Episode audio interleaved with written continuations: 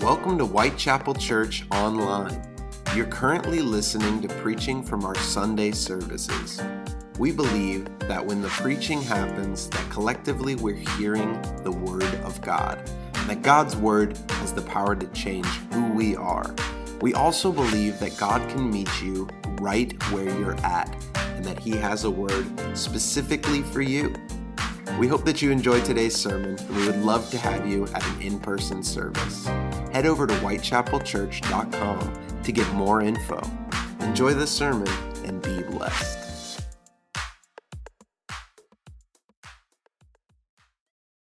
So, if you have a Bible and if you'll turn with me to Ephesians chapter 4, we're going to get there in a few moments. But you remember last week, uh, or I guess a couple of weeks ago, we actually started on Easter Sunday taking a look at our living hope. And so I had planned a sermon series uh, for the next several weeks about our living hope and about uh, the resurrection, the crucifixion, the resurrection, and Jesus' ascension, and how we discover our living hope.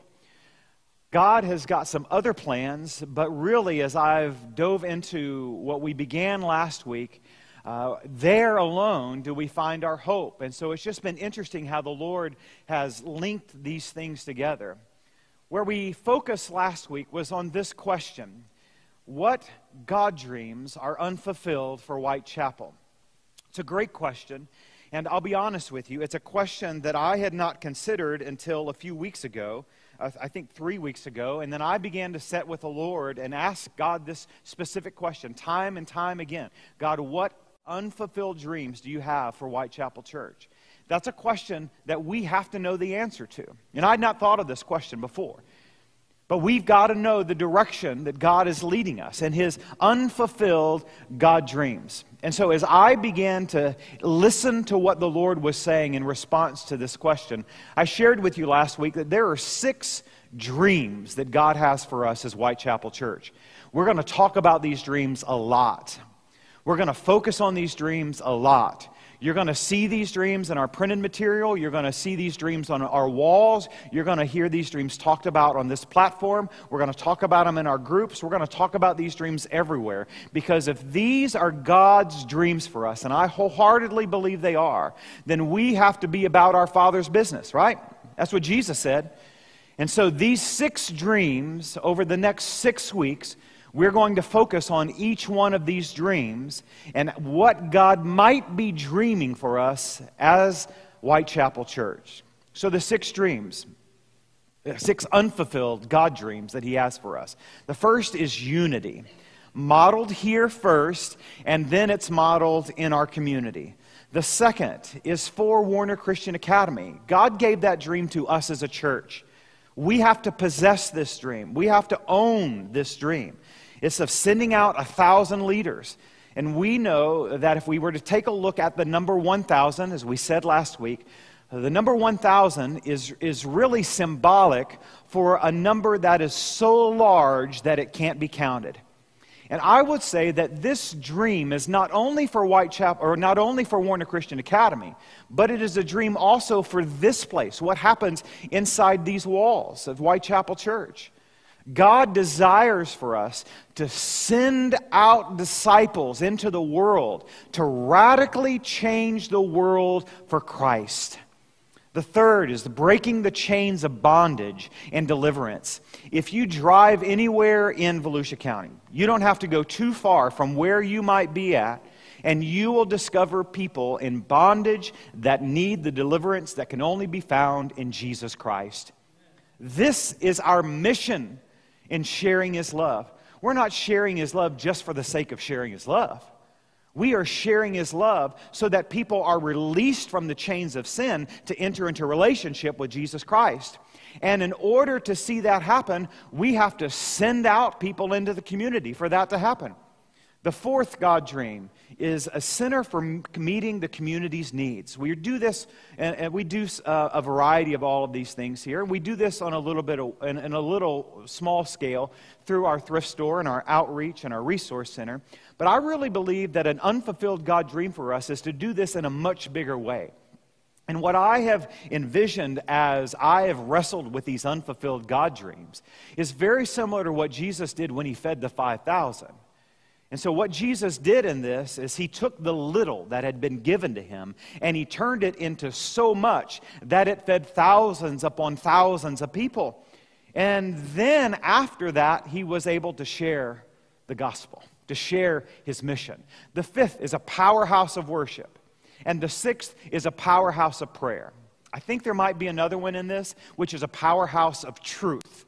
And I think that these three are unified together in worship, prayer, and truth to empower us going forth in what God has called us to do.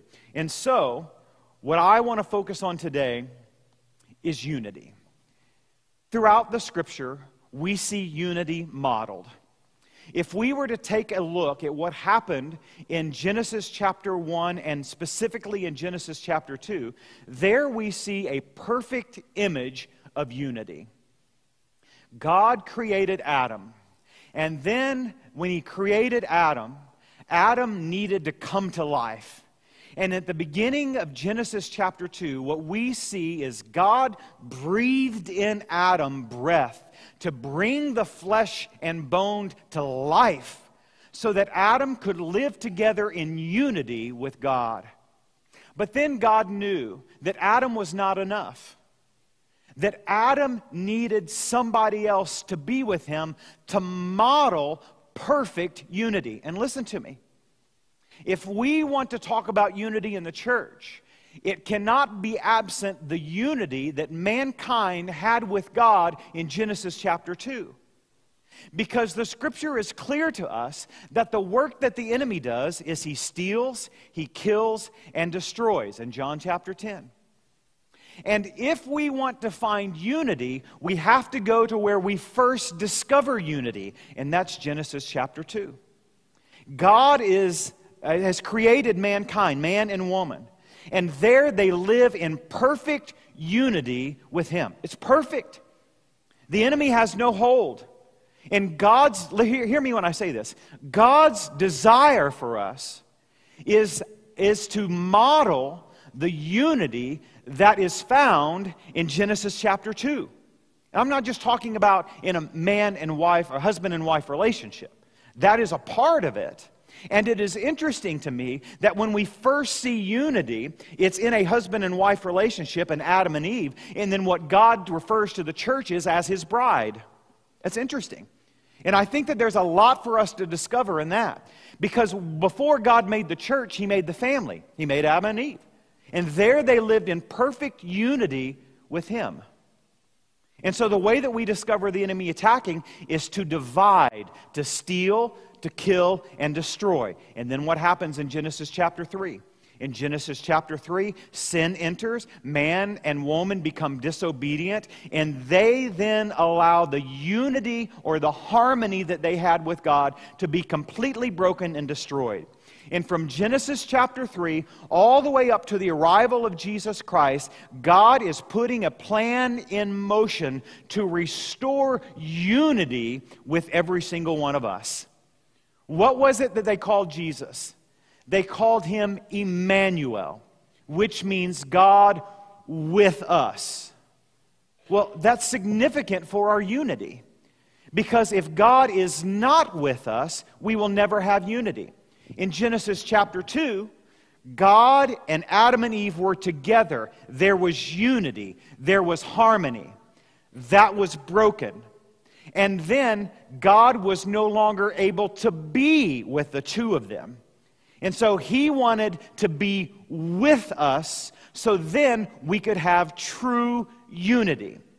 This is what God has told me specifically for us as a congregation that unity looks like. Unity for us is modeled first here at Whitechapel, and then we model it in the community we can't just leave here on Sunday mornings or whenever we gather here and think, okay, I'm going to go have some unity in the community. Instead, we model it here and then take that unity with us. So that as we are living out of the centeredness of God being with us, then the community becomes hungry for the unity that can only be found in Jesus Christ. This is what that looks like. This is this I, I wholeheartedly believe that this is the word from the Lord. That we become a team that then eventually becomes an army to take back the things that hell has stolen from our community. And hear me when I say this. We've got a good team. We've got a good team. But we don't have an army just yet. And God is molding us and crafting us from a team into becoming an army. And I'm not just talking about staff, I'm talking about every single one of us that are a part of a team. And so, what I believe God is doing in, in crafting us into becoming an army of unity that is able to go into the community to take back the things that hell has stolen. Remember, it's breaking the chains of bondage and leading people into deliverance. What I believe God is doing is He wants to send us together on, if you will, a little bit of a spiritual boot camp. What happens when we want to train up our troops? We don't give them guns and we don't give them their weapons and send them out and say, Here, go do your best to fight the enemy. That's not how that happens. What we always do is we send our troops into an intense time of training so that when they are properly trained, then and only then do we send them out to fight the battle against the enemy.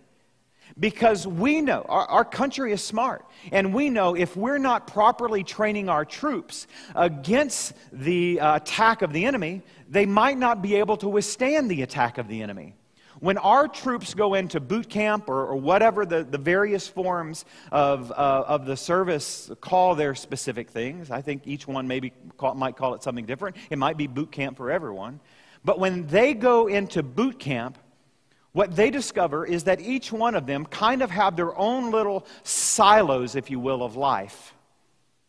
They want them to become a great team while they're in boot camp so that they get to the place to where they are a great army. And if we want to see this unfulfilled God dream of unity for us come to fruition, then we've got to move from being a pretty good team to an unbelievable army for Jesus Christ. And so I believe this is what God is doing with us at Whitechapel Church. And I think that we've got to wrestle with this. And I think that we have to figure out what it together. He's placed us all here together. We have to figure out what it looks like for us to move from the team mentality to the army mentality in what God is doing in the lives of every single one of us. But here's something else that I've discovered about unity as I have sat with the Lord and thought about unity. Did you know that unity can also be a bad thing? There are times that unity is a bad, bad thing. So, for example, a gang of murderers are unified. They're unified. But that is bad unity. That's not good unity. And what the enemy has done sometimes is he's deceived us in bringing in unity for the sake of bad. I have to tell you, I grew up in a church that was not unified for the right reasons. Oh, they were unified, but it wasn't for the right reasons. Now, every one of the ladies that I'm going to talk about have gone on and moved into eternity, so I can tell you this story. Um, I told it before they died, too. But anyway. I grew up in a little church in southeast Missouri, little, little church in Lilbourn, Missouri. And there I learned about church. But I learned about a non unified for the right reasons church. One example, it's a humorous example, but I hope that you can catch the spirit of unity that is working against the unity from God that He desires for us in this story. So there was uh, a girl that was a little bit older than myself who was going to Mid America Bible College. And so some of the ladies in the church decided that they wanted to have a fellowship dinner to recognize one of our own going off to one of the Church of God colleges. And so they wanted to celebrate this. Some of the other ladies in the church decided that it was wrong to throw a dinner for one person when we didn't throw a dinner for all of the people who were going off to college. And so they got together and they battled back and forth. And so some of the ladies in the church wanted to celebrate this one girl going off and going into ministry.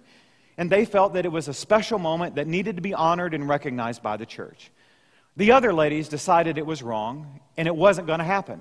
And so, what they did the night before the dinner, they went down to church and they took all of the silverware and they locked it in the janitor closet. So then the next day, whenever the ladies showed up to throw the, throw the dinner and throw the party for uh, the one that was going off to college and going into ministry, when they got there, there was no silverware. They looked throughout the church, they couldn't find the silverware. There was one closet that was locked. Yep, none of them had a key, and that's where the silverware was. You see, this is how I grew up in church. This is what we made church, a lot of our churches look like.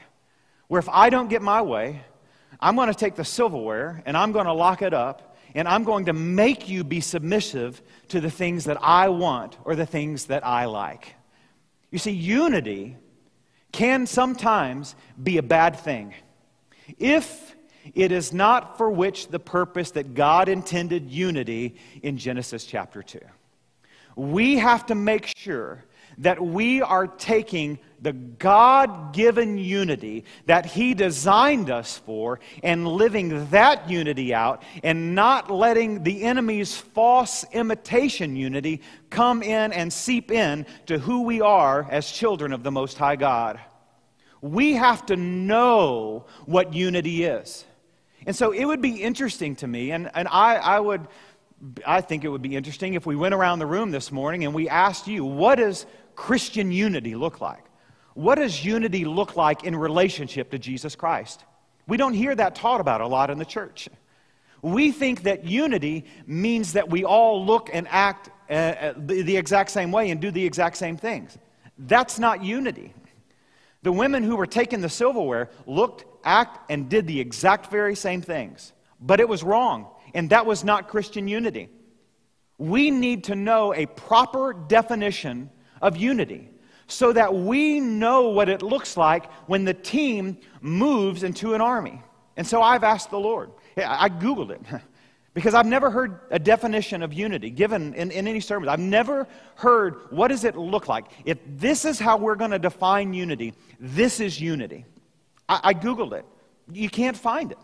You can't. So I sat with the Lord. There, there's all kinds of different theological answers, and, and, and people that are much, much smarter than I give, give all of these answers of what Christian unity is.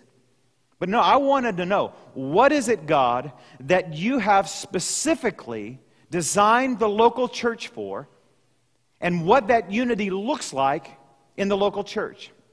So as I began to process this with the Lord, I asked the Lord, okay, so now, what does unity look like for Whitechapel Church? If we're moving into the community and we're moving from a team and we're moving to an army, what does unity look like at Whitechapel Church? And this is what the Lord said to me, and I share it with you. Unity for us means this we are a saved, spirit filled group of believers at Whitechapel Church focused exclusively on God given mission that glorifies Jesus by being bound first to Him and then we're bound to each other. There's a lot in that. But I believe that this is where God is leading us. In, uh, uh, this is where God is leading us deeper to explore His unity and the definition of what unity means for us at Whitechapel Church. We have to be saved and we have to be spirit filled. You can't separate those two things. And if you are saved and entered into a relationship with Jesus Christ, but you have not received His Spirit, then I encourage you in this service here today, surrender wholeheartedly to the Spirit of God and say, Spirit, I need you, Holy Spirit, I need you to take complete control of my life. It's a two step process that you've got to totally surrender to the Lord. I lived some years of my life in relationship with Jesus Christ that were not spirit filled lives, spirit filled years. And so I had to then say to God, God, I'm giving you everything. I'm in relationship with you, but now I need your spirit to control. And so there's two steps here saved and spirit filled. All of us united together. And here's the next part focused exclusively. And the word exclusively is one I really press the Lord on. And this is a word that evolved as I had some conversations with the Lord, and we finally got to this word exclusively. This is what, this is what I believe God means for us. We're not going to focus on anything else other than His God given mission for us. Because if some want to focus on this, and some want to focus on this, and some want to have a party, and some don't want to have a party, and we're focusing on all of this other stuff, there's no way that we can be unified. There's no way that we can experience the unity that God designed mankind for in Genesis chapter 2 that they are actually living out. So here's what I say we are going to be a church focused exclusively on our God given mission. Nothing else. Because everything else is a distraction. And we've got to be on mission from God. So, what does that mission do? It's the last part. It glorifies Jesus by being bound to God first, and then we're bound to each other. And I think it's interesting how God has led this last part here to where we're focused on Him, we're bound to Him first, and then we're bound to each other. Here's another two step part of what unity means for us as a church. If we're bound to God first, then we can be bound to each other. But if we were to flip those two things and we think that we're bound to each other first and then we're bound to God, what happens is we will never truly discover unity in being bound to each other first. Because unity is a gift from God. Hear me when I say that. Unity is a gift from God. So take a look at Ephesians chapter 4. The sermon isn't as long as the introduction, I promise you. Ephesians chapter 4, verse 3. These are Paul's words writing about unity in the body of Christ.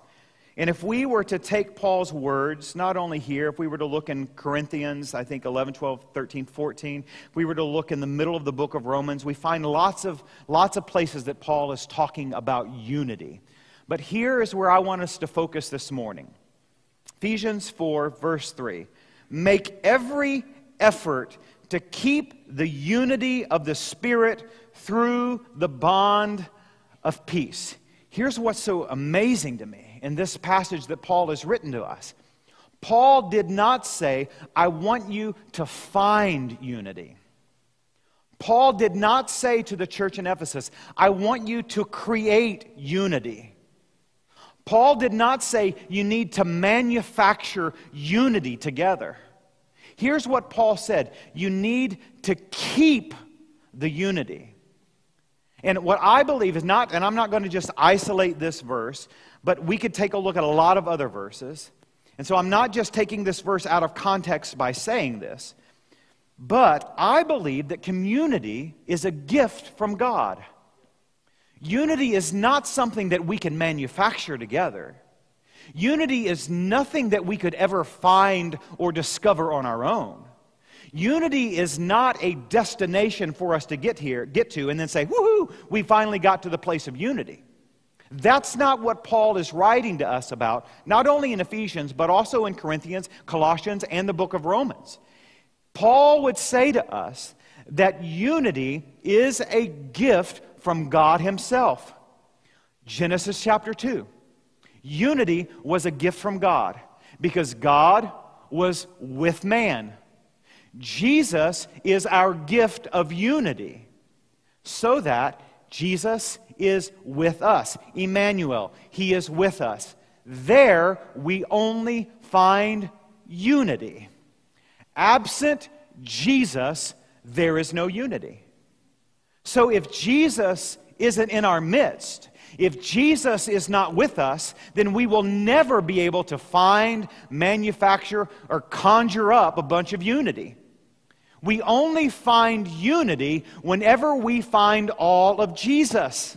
We only find unity when we are a saved and spirit filled group of believers focused exclusively on a God given mission that glorifies Jesus by being bound first to God and then to each and every one of us. We can't manufacture this, we can't create this. We don't have enough money. We don't have enough smarts. We don't have enough time to do this because with the flesh, it is not possible. Unity only comes from the presence of Jesus. So hear me when I say this. We are not going to pursue unity. So when one of God's unfulfilled dreams for us is unity, we don't start out by saying, hey, we've got to find unity. We're going to pursue unity. No, you'll never get there. The church pursuing unity will always be a divided church because unity is only in the presence of Jesus. So here's what we're going to do as a church we're not going to pursue unity, we're just going to pursue more of Jesus because that's where you find unity. When you find the presence of Jesus, there you'll find unity. If we start trying to find unity, we'll never find it. So the way to unity is through the heart of Jesus. So I want to ask you to begin praying for more of Jesus. More and more and more and more and more of Jesus in the life of Whitechapel Church. More and more and more and more of Jesus in the saved, spirit filled believers that are a part of Whitechapel Church so that as we chase more and more of Jesus, then our team moves to become a great army that then is able to go into the community in our God given mission to make sure that our community discovers what we have in Jesus Christ. Hear me when I say this.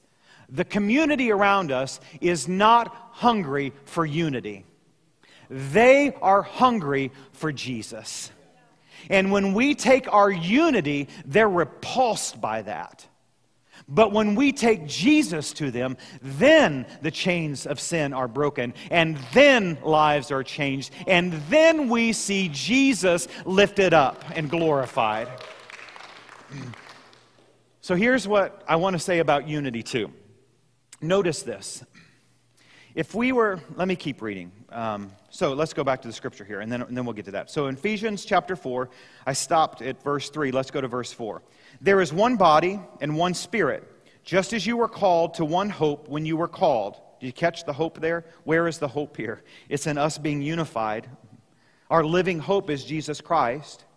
And if we're going to be unified, we can only come back and find it in Jesus Christ. So, so we'll keep going. Verse 5 One Lord, one faith, one baptism, one God and Father of all, who is over all and through all and in all. Verse 11 this was he who gave some, it was he who gave some to be apostles, some to be prophets, some to be evangelists, some to be pastors and teachers, to prepare God's people for works of service, so that the body of Christ may be built up until we all reach, listen, until we all reach unity in the faith and in the knowledge of the Son of God and become mature, attaining to the whole measure of the fullness of Christ. Do you see all of Christ in that unity there?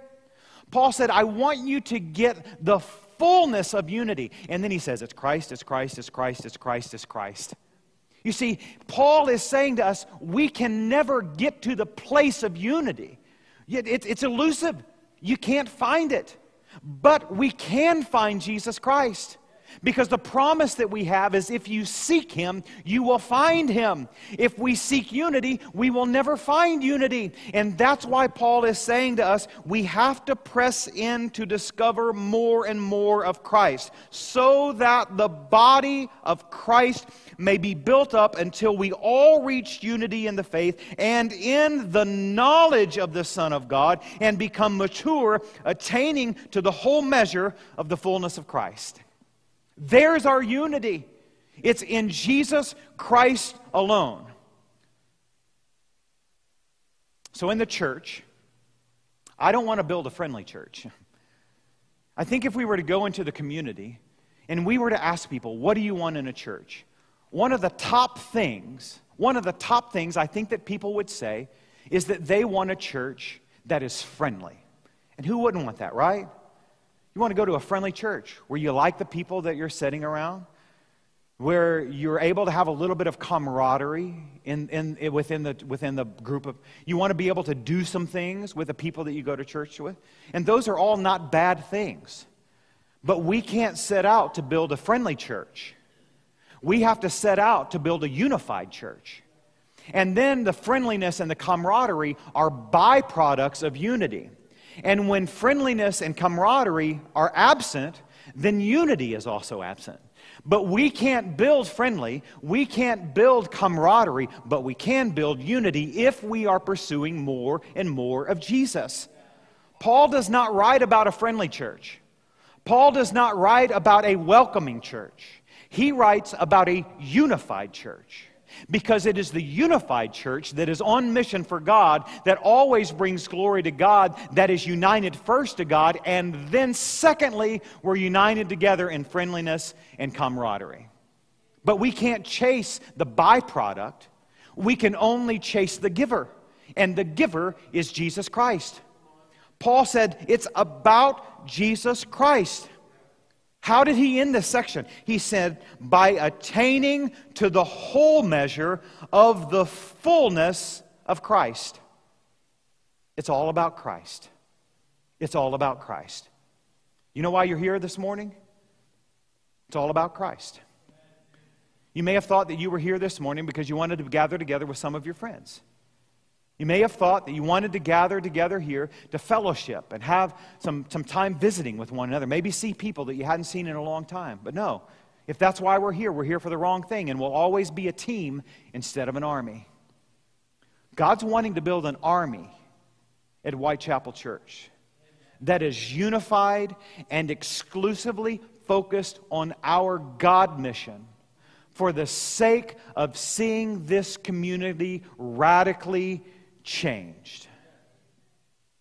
It's time for us to stop, to stop focusing on the wrong things and to start focusing on the God things that He has for us. The interesting part here, if you take a look back at Ephesians chapter 4, verse 3, there are some things that Paul lays out just in this first two verses here that are significant and will always be present in unity. Paul says, make every effort to keep the unity of the Spirit. Again, he didn't say manufacture it, he didn't say chase it. He said it's all about Jesus, and so we have to keep focusing on Jesus, and that's where we find the unity of the Spirit. Paul said to keep that through the bond of peace. Peace. Peace is a significant word when it comes to unity. Because what the enemy will always do is he will always disrupt our peace. And if he can disrupt our peace, then he can steal our unity. He doesn't start with a unity, he starts where there is no peace. And so be aware. Keep your spiritual antennas up. Because when there is no peace, that's a sign from God that the enemy is at work. And when we discover a lack of peace, there we will always find the enemy. So, a couple of nights ago, I've, I've, been eating a lot of fresh fruits and fresh vegetables. And so a couple of nights ago, I went to our refrigerator and I opened up, um, I opened up one of the drawers at the bottom. They have a name. I don't know what they are. The, the drawers at the bottom, uh, crisper. Is that what they are? I don't know. But anyway, I opened up the drawer and I had put a, uh, an orange in there that I'd gotten just a few days before that. And I wanted to eat the orange that night. But what had happened is there were some strawberries, and don't look at me funny because every one of you have done this too, so don't just think it's me and I'm gross. There were some strawberries that had been in our refrigerator just a little bit too long, and they were yucky. I won't describe what they looked like, but they were yucky. They were down in the bottom of the drawer. And my orange, that was perfectly good, that I was ready to eat in that moment, had touched these, these gross strawberries. And there was nothing wrong with my orange. But because my orange was associated with these bad strawberries, my orange that I was ready to eat in that moment and saved it for that night had a little bit of mold on it. And I had to take that orange and throw it in the trash. And I had to get the strawberries out of there because there was some other fruit that was in there, and I had to throw them in the trash. Because here's what I know if you've got bad fruit and it touches good fruit, the bad fruit never comes good, the good fruit always goes bad. You know that's true in the church? That's true in the church. And this verse In, in, in uh, Philippians 4 3, Paul's given us the clue. And he says, When there is no peace, you've got bad fruit. And we're not going to put good fruit with bad fruit. We're going to take the bad fruit and we're going to put the bad fruit in the trash. Because bad fruit always wants to destroy the good fruit. And if we are pursuing more and more of Jesus, then what we have to know is that we're not going to be around bad fruit. We're not going to let our good fruit rub up against bad fruit because good fruit always destroys, or bad fruit always destroys good fruit. Paul says, This must be where you are at as followers of Jesus Christ. Now, I want to look at verse 2 here. Because Paul gives us some other words that are significant in our pursuit of unity, which is truly a pursuit of more of Jesus Christ. Paul says, Be completely humble. That's a key word. He talks about unity in verse 3. Be completely humble and gentle. Be patient, bearing with one another in love. Bearing with one another in love is the translation, the NIV translation that I always use. But I like another translation because this is what another translation says about uh, um, um, Ephesians 4, verse 2. It says, Make allowances for each other's faults because of your love. Hmm. Isn't that interesting? When Paul's talking about unity, he says you need to make allowances for each other's faults. Well, praise the Lord because that's a church that I can be a part of. Because I'm not a perfect leader. None of us are perfect either. And Paul says if you want to truly be unified in a team that becomes an army, then what we have to do is make allowances for each other's faults. It, he says, bear with one another in love. So, you know what? we are going to recognize in our pursuit for more of Jesus, which then gives us unity, that none of us are perfect. And at some point, some of us may mess up. And you know what? That's okay. That doesn't mean that we say, oh, you messed up. We're out of here. We're gone because there's never going to be any unity there. No, that's not what Paul said. Paul said, you're going to mess up. Paul said, some of you are going to make some bad decisions, but Make room for each other's faults, for your mistakes, for the things that go wrong. Because there's never been a man or woman that's walked the face of the earth other than Jesus that's been perfect.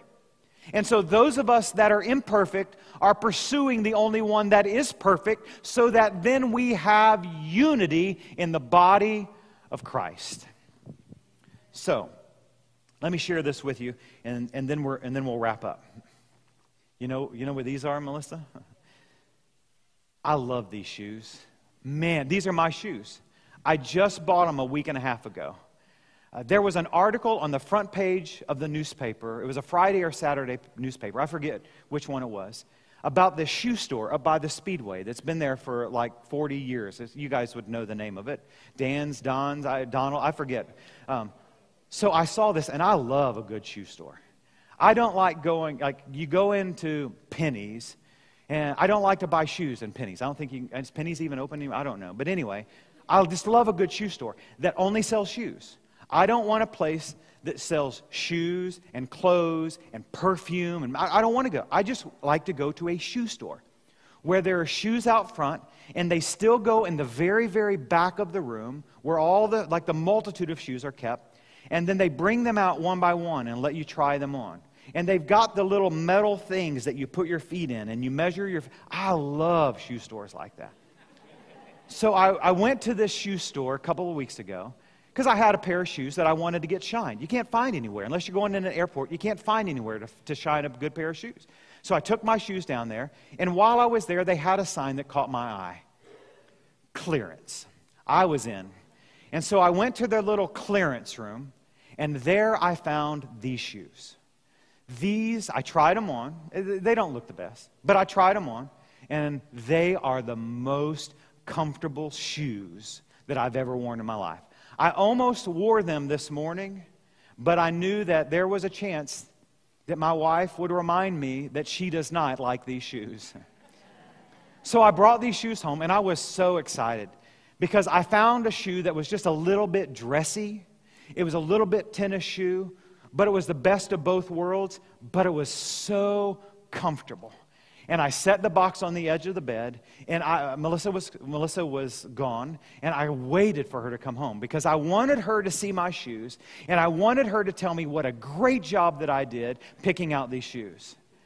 And when she got home, I waited, she went about and did a few things, and so I was expecting her to come out and with the box and say, Did you buy these? You did such a fabulous job in buying these shoes. I waited, and I finally had to ask, well, did you see my shoes that are on the edge of the bed? And she said, Yeah, I saw your shoes. I wanted her to champion. You did an amazing job buying the shoes. She doesn't like the shoes. And we could probably take votes, and some of you would side with me, and the majority of you would probably side with her. That's okay. But you know what? When Melissa didn't champion what I did, I did not say to her, I'm out of here. You don't like my shoes? You don't like what I picked out? See ya. I'm, I'm gone. You know why? Because we're unified in Jesus Christ. And if she doesn't like my shoes, that's okay. I'm not going to make her wear my shoes. I'm going to wear the shoes. But listen, there is a great lesson in church unity in these shoes. Just because she doesn't like my shoes does not mean that I love her any less. It's just her opinion. And just because you may not like a message that I preach in Sunday morning does not mean that I love you any less.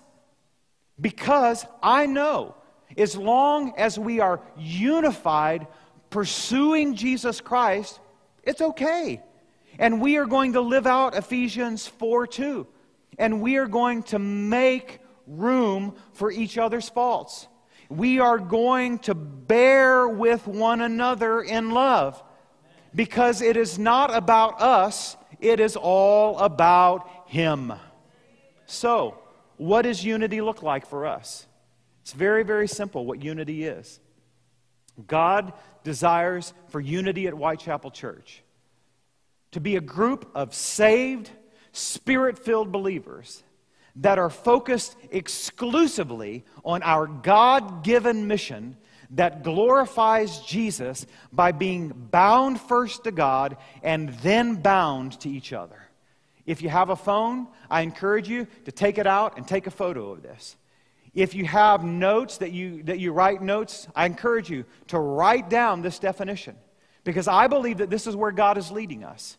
He's leading us to see this accomplished right here at Whitechapel Church so that we become a team that, beco- that so that we who are a team becomes an army that radically changes this community.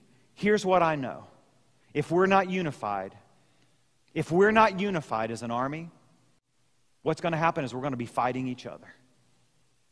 And God doesn't want us to fight each other. He wants us to take on the enemy. And the way that we get there is to pursue more and more and more and more of Him. I want to close this morning with a short devotion, uh, just a very short one. Actually, Dexter turned me on to, to um, this, um, this person, Dan Gass, I think is his name, who writes these devotions.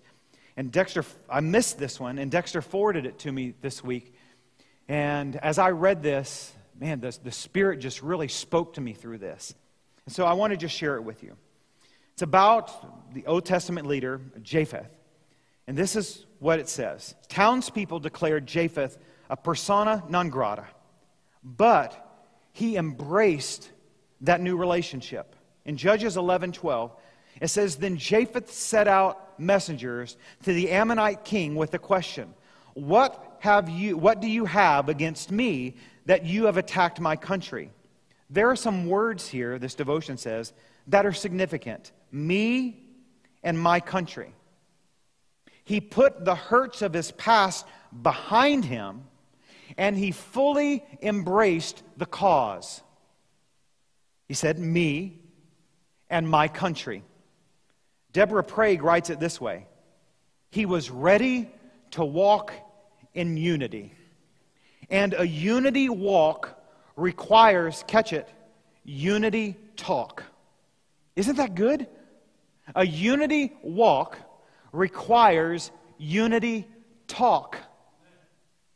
You would be surprised at the impact unity talk will have on your attitude and your relationship.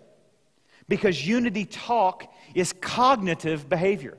But that's what Dexter talked to us about a few weeks ago. We have to make the decision that our actions are going to be supported by our words. So it says, you'll find yourself being less critical of others once you make team talk, unity talk, a habit. That doesn't mean that you'll always see eye to eye on every issue or like the same style of tennis shoes. It just means that the cause and the vision you share are greater and more important than your differences of thought and your opinion. Isn't that great? Do you see what God is calling us to as a body of believers? I encourage you this morning to just for a moment set aside everything from your past and in this moment, just set in the pursuit of Jesus that brings about a unity among a body of believers that unites us moving forth, forth under that exclusive banner of our God given mission. And that requires unity talk. So, this is what we have to be committed to as Whitechapel Church. We're not going to live in the past. We're not going to live in victories of the past or in hurts of the past. We're going to live in the right now. And in the right now, we're going to be a group of saved and spirit filled believers focused exclusively on our God given mission that glorifies Jesus by being united first to God and then united to each other. Unity will be at the forefront of everything we do as a church. Thanks for joining us at Whitechapel Church Online. We pray that today's sermon blessed you and that you'll continue to join us as we lean into God's Word together. Until next time, have a great week and be blessed.